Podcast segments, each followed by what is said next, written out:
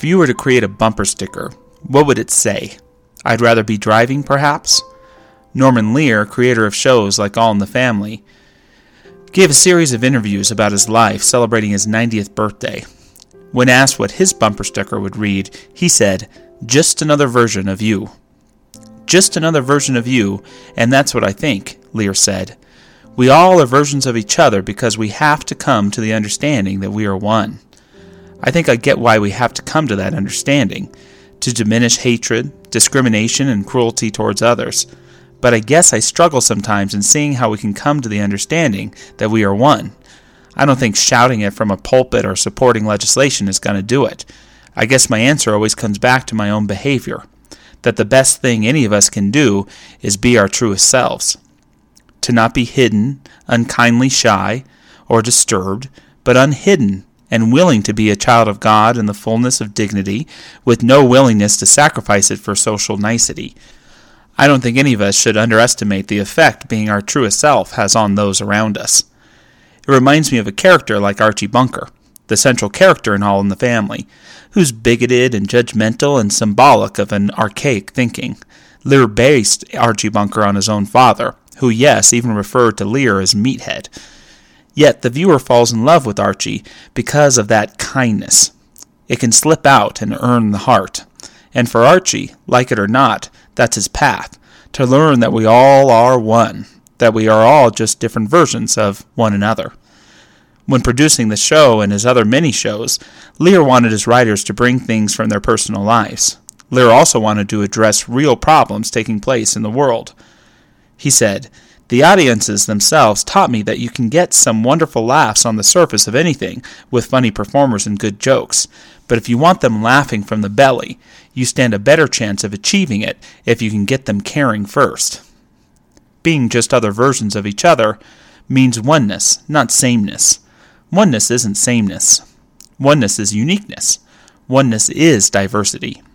I know for me, a central sign of my own ignorance is when I see anything or anyone as the same. All women are the same. All Republicans look alike.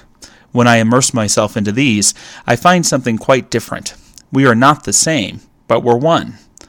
That also doesn't mean we have to agree. Norman Lear also started the People for the American Way, and although you may disagree with some of their political beliefs, I appreciate the central point. In their first commercial in the 70s, a man appears and says, Hi, I have a problem. I'm religious. We're a religious family, but that doesn't mean we see things the same way politically.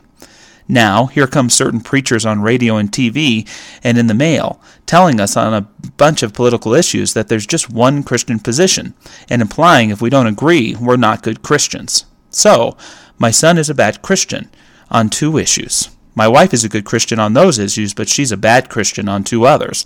Lucky me, I'm a 100% Christian because I agree with the preacher on all of them.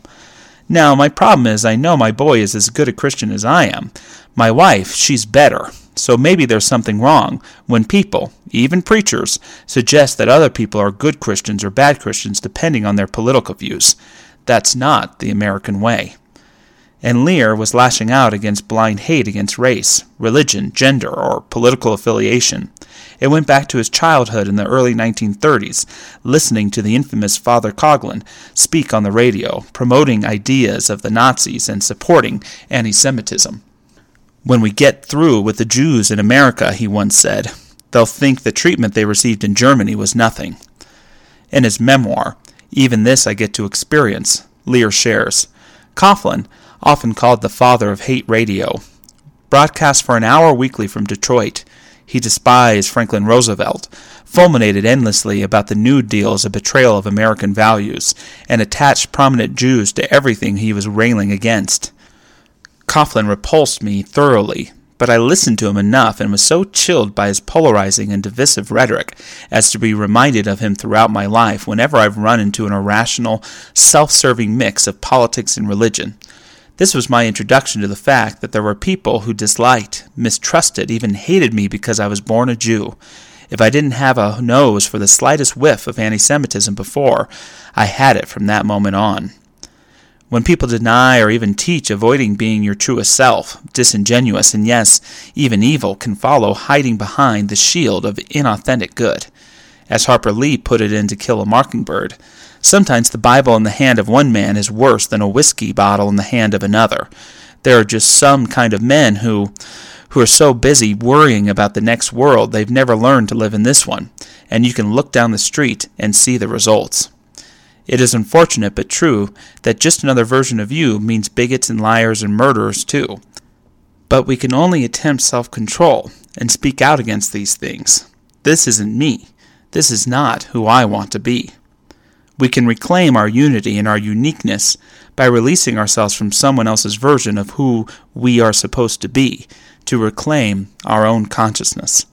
We must also understand that we are often different versions of ourselves.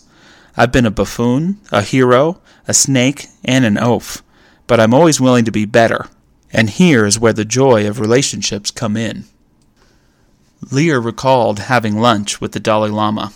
It was a small luncheon in San Francisco, three tables of ten, and the Dalai Lama was seated at my left. His smile started in his eyes and never left his face. When, when we took our seats, there was a plate of a dozen baby shrimp and a bed of lettuce set before us. We'd all started to eat when I noticed that His Holiness had not raised his fork. Before I could say anything, he responded to my attention.